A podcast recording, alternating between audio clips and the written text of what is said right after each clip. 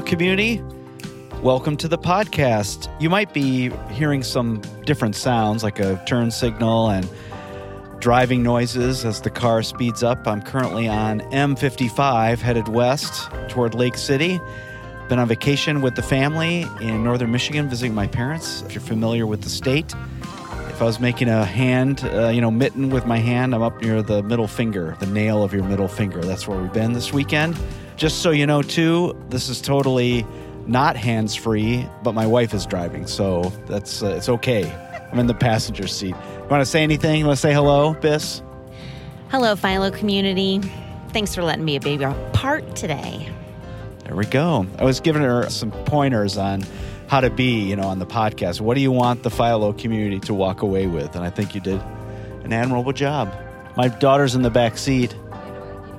Sure, yeah. Let's see if I can uh, pass the mic back. Howdy. There we go. That's Sydney. She's in the back seat. Our boys could not make it on this trip, so she was our lone addition. But yeah, we had a great summer, kind of summer winding down. When we go visit my parents, we usually have a great time. They live on a lake, and I grew up going there. Like spent most of my summers up there.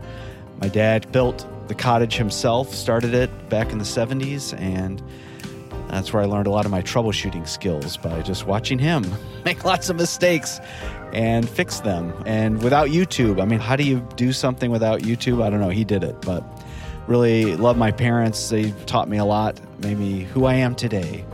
And uh, the trouble is, it's like a long drive from Chicago to northern Michigan. Anyway, the summer, you know, is kind of winding down, so we did kind of our last little trip there right before Labor Day. And for those of you listening, you know, you probably got your kids are going back to school, or maybe they're already back in school. The ministry season is starting to ramp back up.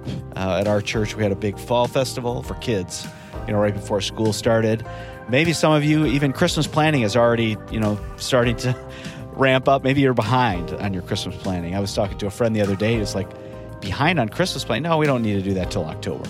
Okay, I mean, you're the one in charge, so go for it. And it is too early to be listening to Christmas music, but if you've been paying attention to our social media account, we've been providing you with some playlists for Christmas just to get you in the spirit if in fact you do need to be in the spirit to plan Christmas. So go check out our playlists on Spotify. Anyway, if you're a regular here, you know that we're all about the need to work hard on creating good processes and building solid relationships uh, in the build up to Christmas. And if you're new here, our goal is to help you really crush Christmas instead of being crushed by Christmas. So, we're all about helping you become more effective so that your church can become more effective, not just at Christmas time, but all the time. And we even have a book called I Love Jesus, but I Hate Christmas, which is all about, yeah, becoming the best you can be so that Christmas goes well and that you don't hate Christmas or yourself or your teammates by the end of it. And one of the things I really love about our book is that it's a helpful tool to generate discussion about what really matters when it comes to doing production in our local churches.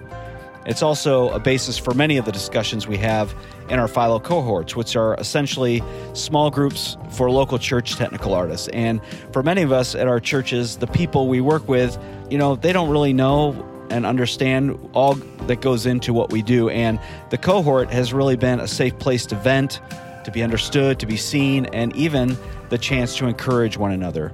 And while we're all from different churches of different sizes, so many of our challenges are exactly the same.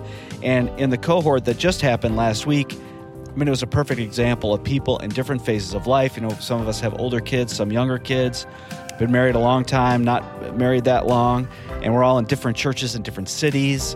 I mean, we got Omaha and Wisconsin, some people, in South Carolina just for people all over the place and with different leadership structures. And I mean, the list can go on and on about how we're different. But to look at the group while someone's sharing uh, about their situation and watching everybody kind of nod along with them and hearing their story. And so, uh, yeah, it's just so great to see uh, so much connection because there's so much that we do have in common. And I would say whether you join a Philo cohort in the next round or not, or whether you come to the Philo conference or not, investing in community is so important. And I've written it down capital so, all caps. So just two two letters. So, so important. You need it. The other tech people in your town need it.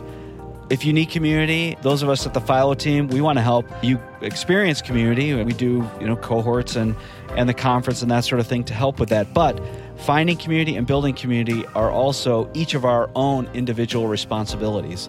If it isn't happening in your town, start something. Wes Harris, who you've heard on this podcast, is one of our cohort leaders. He's been on the podcast to talk about community, and he needed it, so he decided to help start a semi regular gathering of tech people in the Indianapolis area. You know, he did it because he needed it, but also other people need it. And so, yeah, if you need it, get it started, and people in your community will join you. All right, on the topic of community, we have Ryan Lochi on the podcast today. And I say, uh, speaking of community, I mean, he's the founder of the Church Collective. They gather uh, worship leaders together uh, for similar reasons why Philo gathers tech people together. And he's currently the academic director of the Belonging Co. College. He joined us for Philo this year and taught a breakout entitled Using Your Creativity and Technology to Pastor People. It was a great breakout. And in his life, he sort of straddles the line between technology and worship leading. And we got a chance to talk about all of that stuff. And I really had a great time talking with him. So let's get right to it. Ryan Lochi. Ryan. Hey there. Yeah, glad to be here. Thanks for the opportunity. Yeah, welcome to the Philo podcast. Yeah, I'm yeah, glad we could work out the schedule. Yeah, and I'm excited yeah. about about our conversation. We met yeah. at the Philo conference this past May yeah, you, you, yeah, you agreed to teach a breakout, and yeah, we got to hang out for a few minutes, and uh, it's been it's been super fun. I was really excited to be able to be a part of followed along with Philo for a long time. You know, the first in, last out mentality. Not even mentality; it's just how I've lived for twenty years, yeah, being a yeah. part of church ministry. And then my my team, we've gone through your your Christmas book a oh, few nice. times, like going over the years. So that was always like, oh, awesome! I get to meet Todd.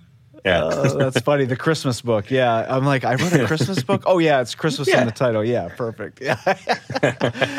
oh man, yeah, that's good. Yeah, and I have to say, just on that note, like, be I'm a tech person, kind of at the heart of who I am, and so I yeah. like to wear the black clothes and sit in the back in the dark and you know do my thing back there. And so the fact that there's a book with my name, you know, as the author, always is a little bit disconcerting. But it's if it's helping, it's people, people, that's why I did it. Yeah. So yeah, it's helped my team a ton. Yeah. yeah. Oh, that's cool. so let's uh, maybe start off with uh, what you do currently. Yeah. Then maybe just kind of the story of how you ended up where you are.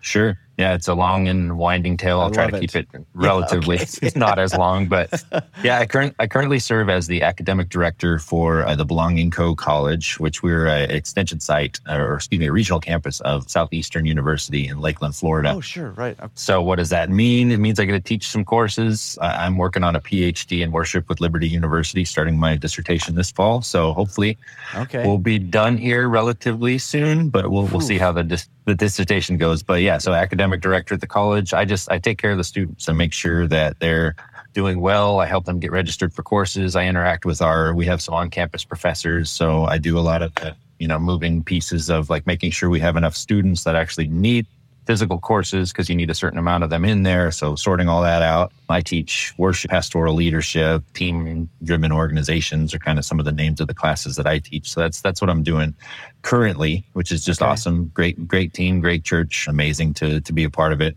Before that, I spent 20 years as a worship and experience pastor in California and you know, started as a young intern with the then youth pastor who's now the right. senior pastor over there and kind of just grew up with the church and Okay. Was definitely one of those guys like, give me a bucket and a mop and I'll take care of that. And, you know, at one point it was like, hey, the lighting console doesn't work. And, you know, I'm the guy that would jump in and figure it out. So by virtue of fixing things, I ended up being the guy that knew how to do all the production on the way through. And that's how I ended up being more than just worship. And okay, you're creative too.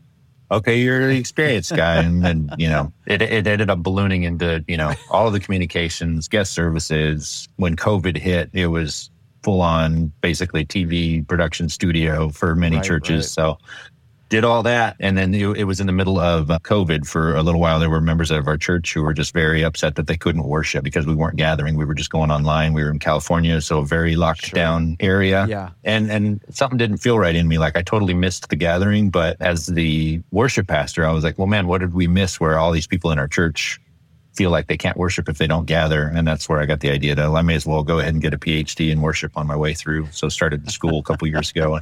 that's kind of how the Lord led me into into academia. I was teaching guitar for Southeastern okay. University over there in Northern California, and then ended up over here. In the middle of all that, too, I also am the founder and run a nonprofit called the Church Collective, which is a resource for worship leaders, creatives. We do podcasts and then kind of like locally led conferences where we kind of gather worship pastors in an area and have them help lead like a free conference for their teams to just make it accessible for local areas. We haven't done that since COVID, but we've got a couple couple in the works here over the next, you know, six months or so. So it's going to be cool to get back into that. But that's basically my story in a nutshell. I have a, few questions that have come up just hearing your story. One of them is just this gathering of worship leaders together. Like for you, what is the driving factor? Like what is the need that you feel is out there for worship leaders to to gather? What is the yeah the thing you're seeing the the benefit that having people come together yeah. So so we started doing it in about 2013 at this point. So coming okay. up on our 10, 10 year anniversary. Ooh. And it's just, it's, I mean, I think we get all get ourselves so head down in what we're doing at our own churches that we run into just not taking care of ourselves at all. right. And, yeah. and we get, we get chasing it. And, and I think especially now, like it's really, it's gotten bigger and bigger, but there's the comparison trap that we're all falling into where we're watching like the big major churches right. that are doing incredible things and like beating ourselves up because we can't possibly you know bring the budget or the team or like there's just it, it we have an impossible bar to try to reach really. Right right. And it's just i think being able to spend time with other worship leaders and talk about that and realize that everybody's kind of in the same trenches. You know, don't have a drummer this weekend. Like simple things like that that don't sure. we don't see on YouTube when we're just watching other services. But, right, right. I mean, that's just kind of what we're all facing. So I think just being able to resonate with each other, to bounce ideas off of each other, has been huge. And then for for us with the conferences, the big thing is to be able to get our teams into it. Keeping them local, keeping them run by local leaders. It gives a chance for teams to get to know other worship pastors in town, we've seen a lot of times where, you know, there's really healthy stuff going on between production and worship and the teams are able to help each other out. If that drummer's not showing up at one church, sometimes another church can help. Right. Sometimes, right. sometimes it's yeah. week to week still, you know, we all know the struggle of rostering every team, right. but yeah. yeah. Yeah, you keep saying the drummer. Uh, does, is I, that yeah, one just, of the big the needs? One, yeah, the drummer. I mean, it, it must be past past trauma. Drummers was always the problem for me, which is that like that's actually now I'm not a good drummer, but I am a passable worship drummer. So that's like I literally, literally learned how to drum because we didn't have drummers. So we always that's had singers so and stuff. So I would there'd been times where like, okay, here we go. And you know, it started poorly and it got passable. I would never right. volunteer for it. I mean, at the belonging, there's no way I would drum here, but like, right, right. it's passable for you know what we need right right yeah and I, I guess too i mean almost any other instrument you can you can fake your way past it if you don't if you're missing an acoustic yeah. or you know something like that you can turn right. that track up a little bit and you know nobody's yeah. really noticing that they're gone I mean, you know, but yeah, if there's right. no drummer, but there's we hear drums. Yeah, that feels like yeah, that's uh, a hard yeah, that's a, a hard sell. disconnect. yeah, right. Yeah, yeah. It's interesting when you were talking about kind of gather, you know, gathering worship leaders together, and I'm thinking about at Philo. You know, we're gathering the tech people together, and one of the things yeah. I love of getting together is just being in a room full of people that understand the struggle.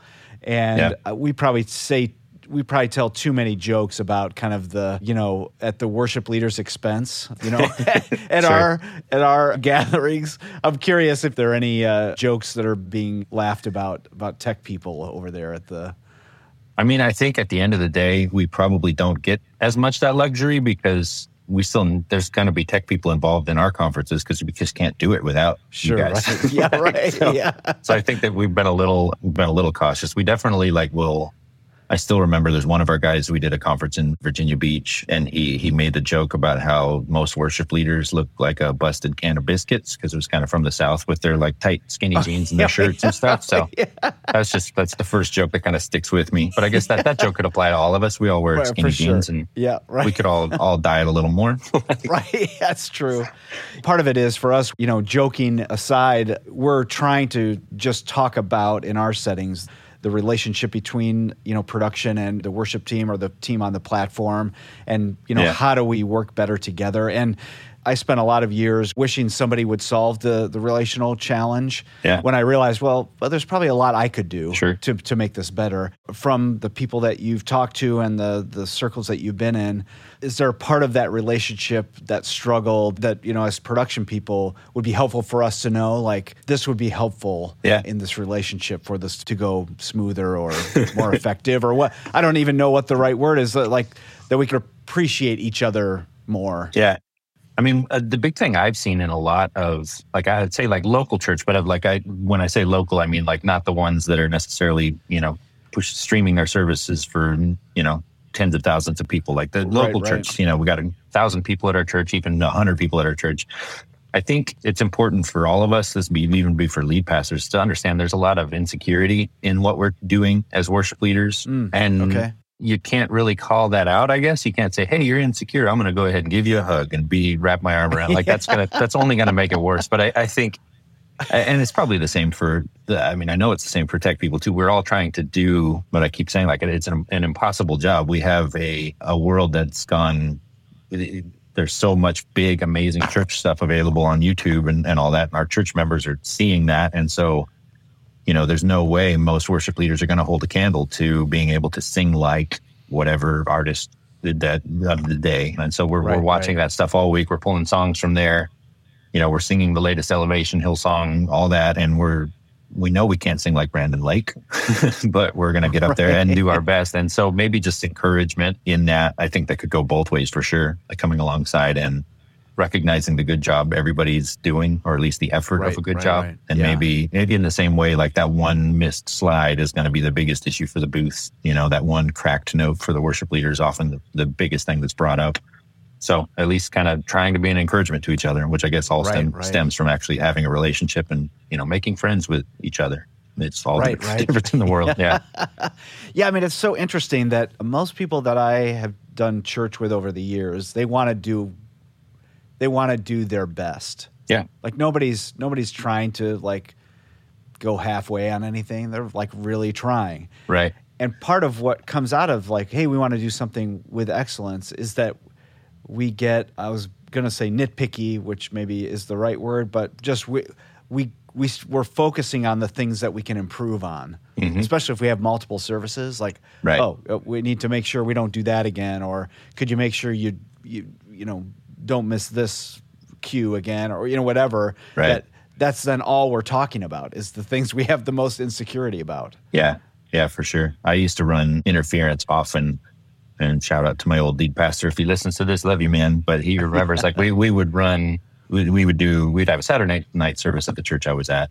Two more yeah. sunday morning services. So saturday night we would come together and we would do the you know look at everything. And there, we would often like hey, you missed that light cue. It's like, yep, we know. You know, the tech team knew, like they knew, like yeah. when they missed that yeah. cue, they knew. So I was always kind of like running in there. It's like, you know, we don't really need to like come through and say, well, how do we make sure we, is like, we, we missed it. We know we missed it. We want to do right, excellent. Right. Like, of course we're going to catch that and we're going to move forward. It's like, I can't promise we're going to be flawless, but I just, I, that was like, as you were talking about that, that just like really, that was a often conversation with the team. Cause it's like, we, we yeah. want to come and we want to bring it back out. And it's like, well, yeah, we know like, and even as the worship leaders or tech, like we all know the mistakes we made you know, we probably know a lot more of the mistakes than even the lead pastor catches. For sure. But, right. Yeah. Right. yeah. But we want to well, and I them. think, yeah, everybody who's listening, you know, everybody's senior pastor has a different level of kind of awareness yeah. of what it is we're doing or or even seeing the mistakes or hearing the mistakes. I, I, just know for me, I worked at two churches in my career and the the difference in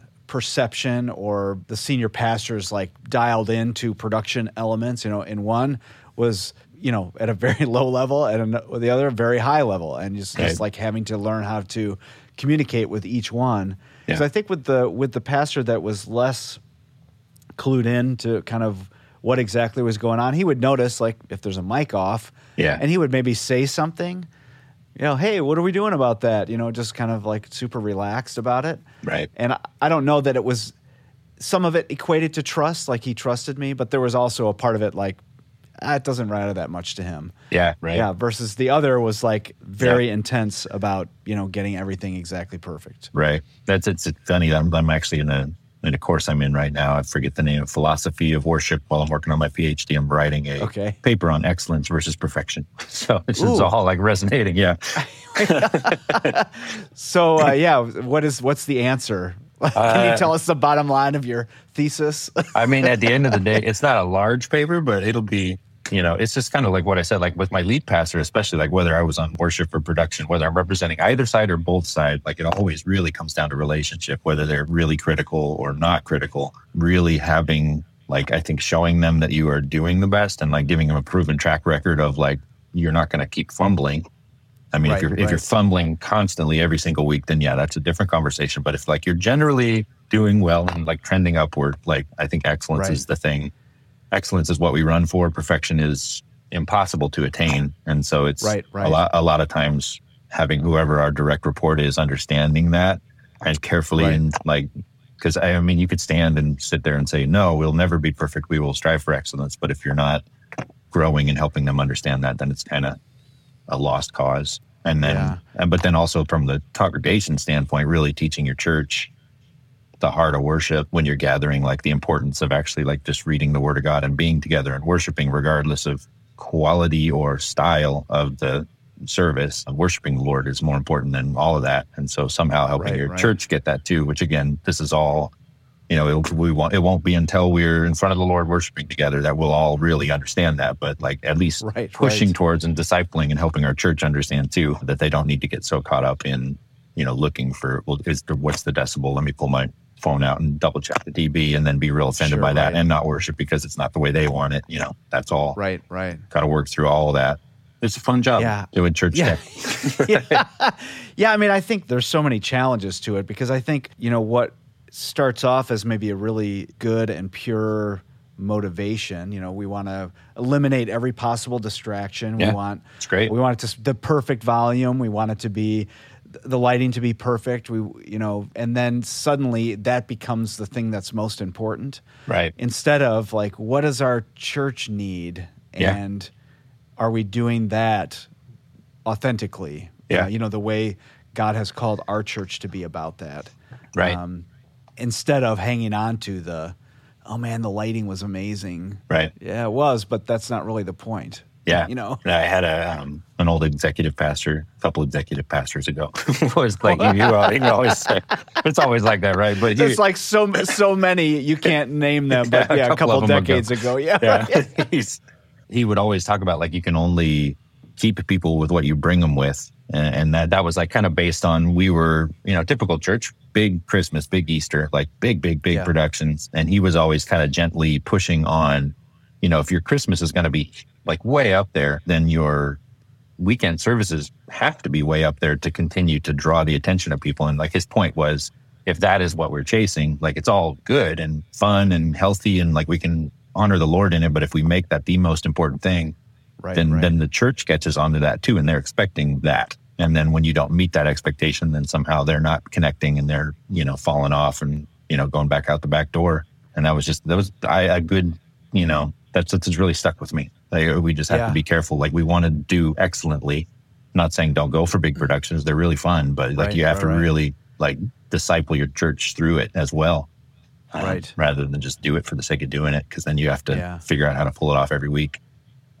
Right. I think too, there's something about, we were talking about it earlier, like worship leader and production people see things differently. They they approach life differently. They approach yeah. the the weekend service differently. Sure. And I think that the excellence versus perfectionism gets very confusing because of that different perspective, like how I'm coming at it versus how you're coming at it, uh, right. uh, versus somebody else coming at it. That my perspective feels like more like perfectionism without. Yeah conversation and relationship to trust that oh, you're trying to solve a similar problem just from a different perspective, not it has to be exactly this way. Right. Yeah, that's great. Yeah, because I think that, you know I was having a conversation with somebody yesterday. We were talking about a spike mark on the stage, like yeah. you know, I yeah. want you to stand on the spike mark so that you're lit well, and right. that people aren't distracted by you standing in the dark. Right. You're hearing like, don't ever move from this mark because. yeah. You know, really just point. like yeah. not a whole lot lot more explanation. And I think we just we don't do a great job of talking about those things about why why are why do I need you to stand there? Or maybe Right. why I why you shouldn't stand there. You know, the, Yeah. because I think without a good conversation, it's real easy to just hang on to the thing I'm doing as that's the most important thing when it's just one of the things that that's Yeah. important. Well, That's a great point. And I, I'd resonate with, I don't like it, like half the light on their face. Like I totally hate that. but yeah. Yeah, right.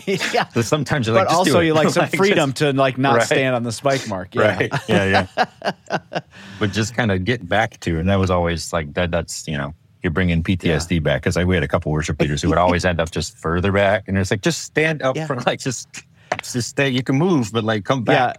Like, Right. Is the back. light in your eyes? Then you're in the right spot. If the if, if the light's not in your eyes, you're in the dark. Yeah. right? Yeah. yeah. Yeah. If you're feeling comfortable about the lighting on you, you're not in it. So yeah. Right. yeah. And I guess I mean you're kind of in an interesting position because you've done kind of all these things and Yeah. I mean, I would imagine in the history of you know working at church that you've been mm-hmm. able to bridge that gap maybe better than others because you've lived in both. Yeah, I mean, I, I was always like really keen on, and I'm sure my old team's probably listening here, and they can they can call me out on it. But I feel like we had a really really good team dynamic, and we were, you know, at, at one point maybe maybe ten of us on the team. So church of Okay. a church of a couple thousand. It's not a massive Okay. team, but it was enough to keep it pretty personal. And a lot of it, we right. just we just did a lot. And I was blessed to have like the worship leaders on my team were generally aware and able to do a lot of tech stuff, and we kind of we would make a point to have both worship leaders and then even our production like our production manager that was with me for most of that time could also play guitar and sing so there'd be times where he would go and he'd join the youth or he'd play bass for us on a weekend service so i think it Uh-huh. was for us it was really like pushing a lot of them into cross pollination and just spending time For sure. but I think a big one was to just get the worship leaders, like kind of like the, our worship pastors, to actually not be on the stage was a, was a big thing. Like my, my heart verse forever has been Ephesians four twelve, equip the saints for the work of the ministry. And it took me, you know, starting in worship ministry, I was coming in, it'd be you know 20, 25 years ago. Felt like it was like necessary for me to be a songwriter and to somehow have an EP Right. and to be all that. And I just I'm a terrible songwriter and I've made my peace with that for a long time it's been a long time since I've tried to write a song, but like it was hard at the start because I wasn't this bombastic singer, you know, that could just give like the amazing, you know, go ahead and throw a track on and I'm gonna wow everybody with this offertory song. Like that was the world I was Right, coming right. into. And I wasn't a songwriter, but then the Lord really kind of worked on my heart to show that no, no, you're equip the saints for the work of the ministry. So it's always been big on me to help both tech and worship like uh, help cross pollinate let's learn how to do something else let's let's be apart and just spend time with each other and care for each other i think was kind Right. of what per- permeated my team which i think did really well for us because we were all just really friends doing the church services at that point Sure. I had lunch with the original like tech director of Willow Creek. Yeah So going back to the 70s, we met at a Denny's for lunch, and I had a list of questions I was going to ask him, and I, I thought I knew his an- what his answers were going to be, and I was real excited about you know validating what I thought was you know how it all got started. You know why was why was production so important at Willow Creek in the early days and all this stuff. yeah And the the answer, yeah, it's really affected me because I still remember it was probably ten or fifteen years ago that hmm. we had lunch, and he was like, you know, me and a friend uh, were doing this together. You know, produ- he, I was doing the production. He was like, he was on the platform, you know, leading worship. We were great friends, and we so we're like, well, let's do this together. And if we're gonna bother doing it, let's crush it. yeah You know, let's let's do something amazing together. right And I, yeah, I just think there's so much power in, yeah, being in it together, understanding each other's worlds. Yeah. I even, you know, just, yeah, that idea of like, we're going to bother doing it. Let's like do it with excellence. yeah Yeah. It's it's just been so great for me That's to great. remember. The other thing too, the church that I was a part of grew with me. You know, like as I was learning how to like EQ a microphone, we only had Yeah. one, so it was like super easy. And then, well, we have two mics now, and oh, I, well, I know how to yeah you know, uh, figure that out, you know, as we went. And so, but I was mostly, I was a mediocre musician. And so I, you know, I landed in the mixed position which you know it turns out is how I listen to music. I hear all the little things going on. Mm. But yeah, sure. When I was in college, I was running sound for the Campus Crusade ministry at my campus. And one week I was learning to play guitar just on the side for fun. We had I think we had three or four in our apartment, you know, just like everybody's got a guitar in college. Yeah. Because they're nice and portable. Of course. Yeah. and so, yeah, somebody asked me, hey, you want to play this, you know, for this, the Campus Crusade event, you know, our weekly meeting? I'm like, yeah, okay, you know, I'll give it a try. Mm. I don't remember how well I played, probably awfully. But I do remember, like, oh, this is what it's like up here, was my big revelation. Like, oh, you really can't hear anything up here. And, you know, just yeah. like right. all the things like from the soundboard, I'm like, you need me to turn you up in the monitor. Oh my gosh. Again, like, right. Always. You yeah. must be able to hear you. And then getting up there, like, oh, yeah, I actually I do need more of myself in the monitor. It's like a real right. thing. But that was such a useful experience for me to know like what it's like up there, you know, to Yeah. I think sitting in the in the production booth it's easy for me to look at the people on the platform up in front of all you know hundreds of people or thousands of people or whatever be like when you get your stuff together this is no big deal for you just like you're you're crushing it but to know like oh it's a little bit nerve-wracking up there and it's not just you know flip a switch and get it done right yeah and yeah and i think there's probably you know it can feel similarly on stage looking at the booth like yeah, just like turn the knob and you know right. we're good. Just go. Um, yeah, yeah. But to be able to to cross pollinate such a such a great concept. I love it. Yeah, it was cool. And, and shout out to yeah, I do, do miss the of all the things I miss. I just miss the the camaraderie of it. You know, it was right, our uh, our production production manager at the time. He's the one that kept pushing us. I, I didn't necessarily like it when we started it, but he made a point. We would we would go to the local Starbucks at like 5 a.m. before the 6 a.m. call time and yeah. he was he was like dogged about it. And I was like, I'm tired, man. Like we had a Saturday service, like we'll just come to church. Like, but he just pushed it. And like there were year for years we ended up doing that. And it was always just kind of come if you could. And we would invite the teams and volunteers and all that. And it was just, yeah, people like friends doing doing it well. Right. Yeah. Right, right. 5 a.m. So, uh, yeah, how many of the, like, what percentage of the team would come? Was it just like half of them or in its heyday. Or? I mean, it, it would yeah. go, it, it, it, it ebbed, and, ebbed and flowed, but I'd say sure, it'd yeah. be it'd be 70, 80% of the team, like oh, worship wow. team volunteers. Yeah. So we're talking, you know, 15, 20 people got to know the Starbucks baristas pretty well, first name, because not, yeah. not that many people are coming in to sit on a Sunday morning like that at 5 a.m. Right, at 5 in the morning. Yeah. yeah. But it was, it was definitely like, yeah, I'll have to, I'll text him after this and say, man, thank you for that. Because it's yeah. just, yeah, he was, he was the one to push and I was definitely not. I, uh, yeah, didn't want to get up that. Like if we're already getting up early, but like tag another hour right, on right. that. But like it was very valuable, and like we're still, you know, I I know that forged a lot of like very important relationships, which ended up being largely pastoral too. So when some of these team members' lives start falling apart, like they knew us as people more so than just the right, the ones that were rostering the them task. for the weekend. Yeah, right, so. right.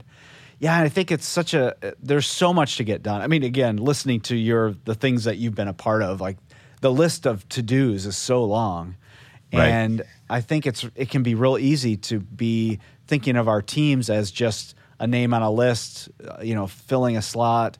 And okay, yeah, maybe in the cracks of Sunday we can, you know, have relationship. But right. I think I've said this in every podcast uh, that's coming out in the next six months that John Cassetto from Saddleback Church, yeah. he says your team should not feel loved; they should actually be loved. Yeah, and I think that's a big deal. It's real, yeah. It's real yeah. easy to like. Well, this is what I should say in our circle up time. I say these words to make people feel loved, right? Versus like showing up at 5 a.m. Hey, whoever wants to come, let's hang out together.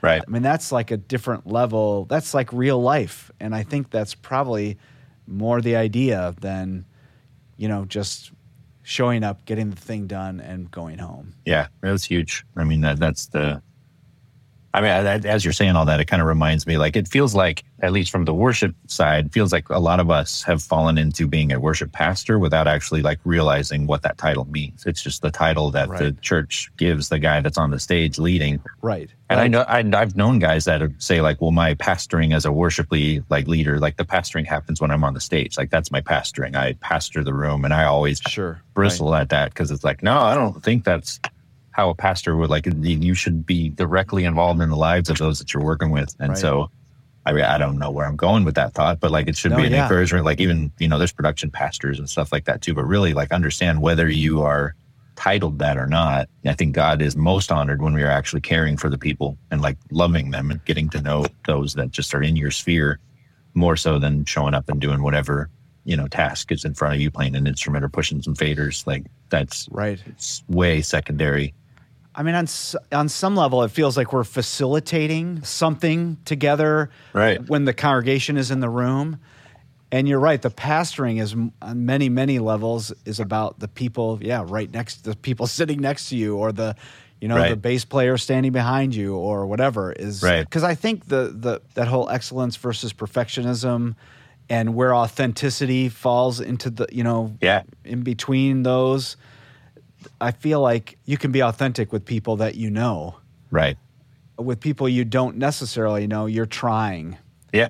Like you're you're striving for something, right? Uh, excellence or perfectionism versus sure. just like, hey, this is who we are. Right. I mean, that's a that's a fantastic point right there too. Like that that we tried to hit, we hit or miss as far as like getting it done. Because like I said, there's a few thousand people at the church at the time, but the more that our team got to know, like just the congregation, there was more room to be authentic versus, I mean, it's that argument like stay out of the green room and all that, like get act, right, out right. there and actually interact with the congregation. Yeah. Make, it makes all the difference in the world. They're much more likely to be okay with that new song that they're not a big fan of, or maybe the decibels aren't quite right, or a light hit somebody in the right. face. Like they're going to be way less offended by that if they actually spend time with the people that are doing sure, it. Right, they won't right, just run yeah. back to the booth and yell at the guy if they had coffee with him a week ago. Like, right, yeah. right, right. Well, and it's I think it's so interesting. The like even part of your story, like you you grew up in the church, you grew with the church, that yeah. you knew the people in the church, which I think isn't probably a lot of people's experience. You know, yeah. a lot of people uh, who may be listening to this like entered into something that was already going and right. and maybe don't have a relationship with as many people, which I think is a lot more difficult of a place to be. But yeah, totally. Yeah. So how do we do that? Yeah, maybe staying out of the green room, going yeah. out into the lobby. Right, one for one person at a time. yeah, yeah, yeah, right. Yeah, to be able to look out and see somebody that you recognize and that recognizes you, and to yeah. to acknowledge each other. Yeah, even from the booth. Right. Yeah, I mean, last weekend I was serving on the production team of the church that I go to, and somebody that's been at the church for years and years that I don't know if I've ever had a conversation with. He basically was like, It was so good to see you serving with the team today. Wow. I mean, I recognized him and we've said hello to each other, but I don't know that we've exchanged that many words together. But it was just so. Yeah. It was meaningful to him because he wouldn't have said anything. And it was meaningful to me just that, yeah, my presence there matters. Right. Yeah, that's yeah. huge that comes from yeah not being in the green room all the time. Right. Huh. I feel like there's more to be talked about here but i know I, I just, it remind me like it's this is more of like a worship leader tip rather than like a production tip but it reminded me of we've done a bunch of stuff with Paul Baloche wrote open the eyes of my heart like a good godfather of worship and is what i like to call him but he's a fantastic yeah. guy but like one of the tips he's given that i've heard him say multiple times is like actually address a few people at the start of the church service by name, like just oh, get right, up there sure. and like, oh, hey, how's it going? Like Phyllis, like great light, like kind of recognize them and say like, good to see you here to kind of help break that line. And then so when we heard that tip, one of the things we did as a team was like, we would make a point to like get out of the booth, get off the stage and just go say, hey, to a couple people, just a simple hi right. in, the, in that first 10 minutes before the service to break that barrier down where it's not right. just like here comes everybody from backstage and now let's worship, but it's like no, you just you know you figure you got 15 people involved in the service, both in the booth and the stage. If they all talk to two or three people before the service starts, then that's a big comfort that kind of can kind of right, come and right. break down that barrier on the week. But yeah, yeah, that's kind of that's what that reminded me of. Yeah, there's a church in the Chicagoland area that I don't know if they still do this, but anytime they'd have somebody new on the platform or somebody new, like first time mixing front of house, yeah, they would say something from the stage. Hey, you know, Jerry here, like he's been on our team for years and he's playing guitar for the first time, like uh, in this setting. Yeah, that's and great. He's a little bit nervous, and you know, we're all family here, and we just want you to like, you know cheer him on and yeah. you know thank him for being a part of our team. It, it totally changes the the dynamic of the set of the congregation thinking, oh man, who's this new person on stage? Or right. I don't like how it sounds, you know, like, oh, this person is like, we're working it out together. We're part of the same family instead of hmm. the other way feels so consumerist. Yeah. You know, like, you know, I don't like, I don't like this mix this week. Well, it's a new guy and we're training him and this is part of, you know, who we are as a church. that's great. Yeah. We did did similar. I mean, we called them the worship mulligans. Like so when we had mistakes, like cat- catastrophic failures. Like but but we said that like we would legitimately like I gave the team permission to stop. Like if it's that bad, stop. Like stop trying to catch the track, like stop the thing. But then like recognize it and say, hey, right, right. made a mistake. Let's go back in there. And like every time, like the participation always just would go through the roof. And I think it's largely because, oh, it's people. Like the, the yeah. congregation realizes, oh, okay, we're just people doing this. And yeah, yeah, we, yeah. we we would start. There were a couple times where we would be missing again drummer. This is probably the PTSD. But we would, you know, say, "Hey, we're supposed to start. Our drummer's not on stage. I don't know where he is. When he comes in the room, can we all just applaud him as much as we can?" And yeah, yeah we, we would, and we would cheer cheer him on the way up, and yeah, multiple times, and always the drummer. So I don't know what it is about drummers. Yeah, yeah. That's so funny. now that I'm thinking about it, it's always the drummer. They come running. Yeah. Oh my gosh. So I'm having PTSD right now thinking about so when I first started working at a church, I was responsible for the production side of it. So that was mostly audio because we there was no video when I started, and uh, we met in a high school, so there's not a whole lot of lighting to worry about. So I was leading the audio team, but I would also write out charts for the band. So mm. this was all before the internet and tracks and all this stuff. Yeah. So I would like listen to the music and write out the chart for the band. Wow. And then typically, whoever wasn't, you know, whatever position we didn't have filled, I would play that instrument. Okay. Except for drums. I could not, I'm not a passable worship drummer. Anyway, so I was in the band playing guitar, I think, this particular weekend. And, you know, it was like a four piece band or whatever. And there was a key change in the song. Like, you know, we went up half a step or something. Yeah. And we got to that point in the, we'd rehearsed it and everything was great, whatever. We got to that point in the song and like the bass player and I went up a half step and the keyboard player did not. Oh. and like I the bass player stopped playing thinking he'd made him and then I stopped playing like we all stopped playing because we're like did I did I screw this up? Yeah. So then it's just like the drums. Right. And he just did a giant fill, do do, you know, just ended the song. Yeah. I thought it was so great. Like, it, you know, we just come out of the bridge. It, well, the song's over. Yeah. Right. call it a day. Yeah. yeah, that's yeah. right. Well, I don't know how we picked this back up. So let's just let's call yeah. it over. Yeah. Right. That's good. I think the church appreciates, like, yeah, especially if you mention it. Like, that's the, like, just say, hey, whoops I like, yeah. I like, and I think when you try to like smooth it over, that's when it gets really awkward for everybody. Right. You're Everybody trying, knows you're trying to act like you're happens, doing good, yeah. and you're just like, no, you messed it up. That's fine. Like, yeah. yeah. At that church, I mean, I, one one of the things I loved about the senior pastor, we do some rock and roll, like in your face opening song. You know, so this was in the days of kind of seeker targeted services. So we were doing something we're all the all the elements were sort of leading to the message. So yeah. it was all everything was kind of thematic. So we do this, you know, I don't know, Green Day song or you know something just outlandish. Yeah. Too loud and too in your face and the senior pastor would jump up, you know, right after the song to do kind of the greeting and yeah. One time he was just like, How many of you over 40 have no idea what just happened? Right. It's great. Yeah, yeah. Oh, let's talk about it. You know, it just it was it was so great. Yeah. Yeah. I just so appreciated just kind of the like we're not taking ourselves too seriously. We're not trying to be the coolest thing out there. Mm-hmm. I mean the coolest thing out there can, you know, help bring people in the door. But yeah, yeah. if you're not being authentic with it, then Right. Yeah, yeah. who cares? That's great. yeah.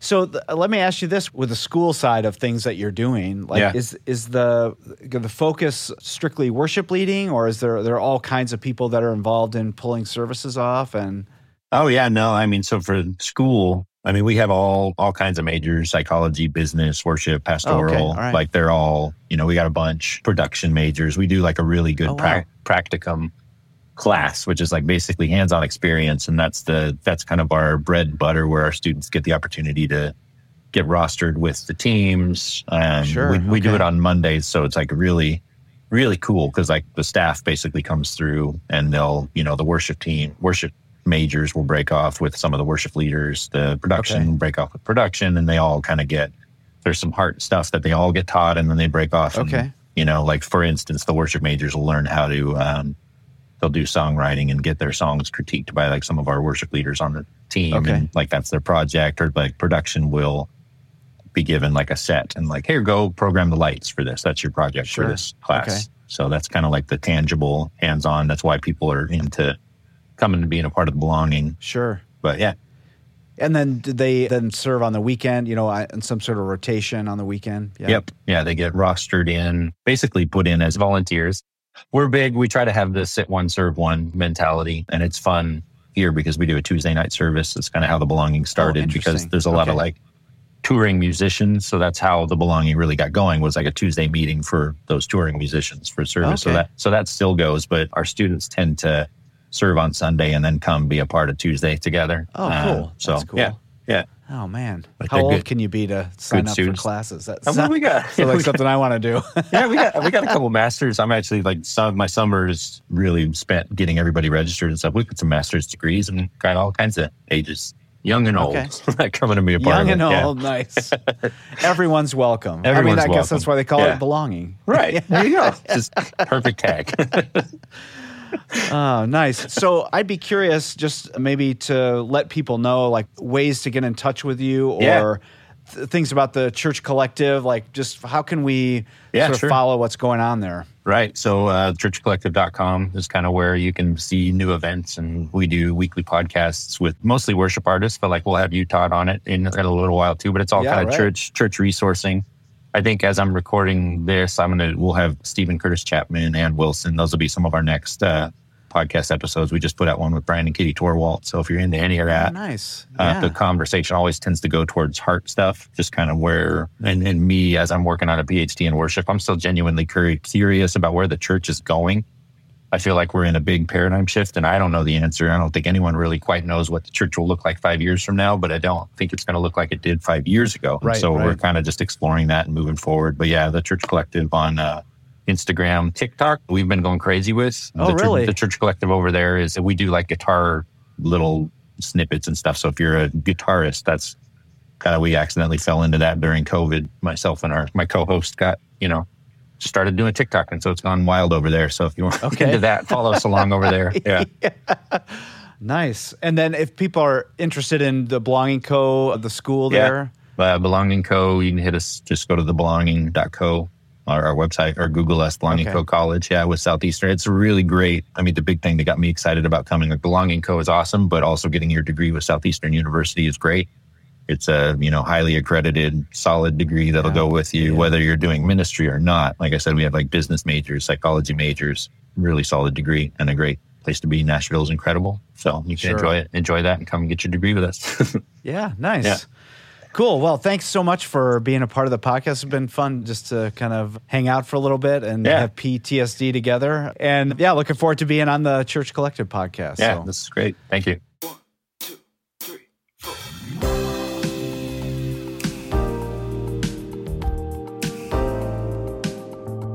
We had so many amazing topics with Ryan, and I love just you know the using through the church collective. Uh, Ryan's been gathering worship leaders together in a similar way to what we do with Philo, you know, to bounce ideas off each other, to commiserate together.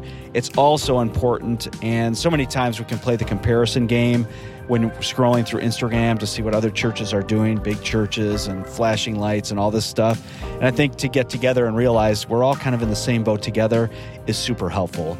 I thought it was also really insightful when Ryan talked about the insecurity that people on the platform can be experiencing and you know trying to do what the big churches are doing and trying to sound like the latest worship leader uh, on K-Love or whatever. And yeah there's a lot of insecurity that comes with that. And so maybe it would be good for us to go out of our way to encourage people for the parts that they're doing well the, to notice the things they're doing well I also love just talking about relationship and trust. To me, it's the ball game. And I, I feel like a broken record, but it is so important that what we do, you know, the equipment is important and having a team is important, but relationship and trust is paramount. Everything we do comes back to trusting each other and knowing each other, to be able to teach our leaders what it takes and to build trust with those leaders. I mean, it's key to thriving in whatever role you might be in. The other thing, too, I thought was great discipling your church about how we do church was such an interesting concept. I really love that idea. We shouldn't be just doing big production for the sake of doing big production, but to be authentic to what our church is about and what our churches need, and to be talking about that, not only with our congregation, but even just our team. I was also struck by Ryan talking about the team that he was on a while ago, just the 10 people, and they're cross pollinating, doing stuff together, playing on the worship team together, you know, running slides if necessary, being sympathetic from the worship leaders to the tech people about what it all takes. And I think it's so easy for tech people to kind of segregate off and the worship people to segregate off, but how important it is for us to kind of be together. It's a way for us to build relationship and trust. I also love the verse he talked about, Ephesians 4:12. We should all have this like on the wall in our offices. Equip the saints for the work of the ministry. I feel like developing our own personal skills is important. Getting better at mixing or lighting or video editing, all that stuff is super important and necessary for our own personal growth. But at a certain point, you know, we need to move from that to equipping others and empowering others and passing on our knowledge and wisdom to the people on our team so that they can participate in what God's doing there. That's what the body of Christ is all about. So, such a great reminder.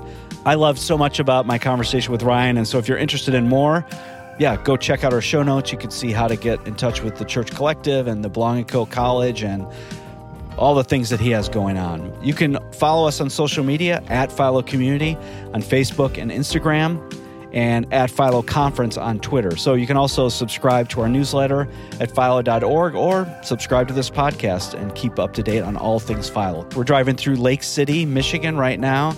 And yeah, thanks for joining us on our little road trip. So, you want to say goodbye? Adios, muchachos. So long, farewell. And there you have it. So, thanks for joining us and see you next time.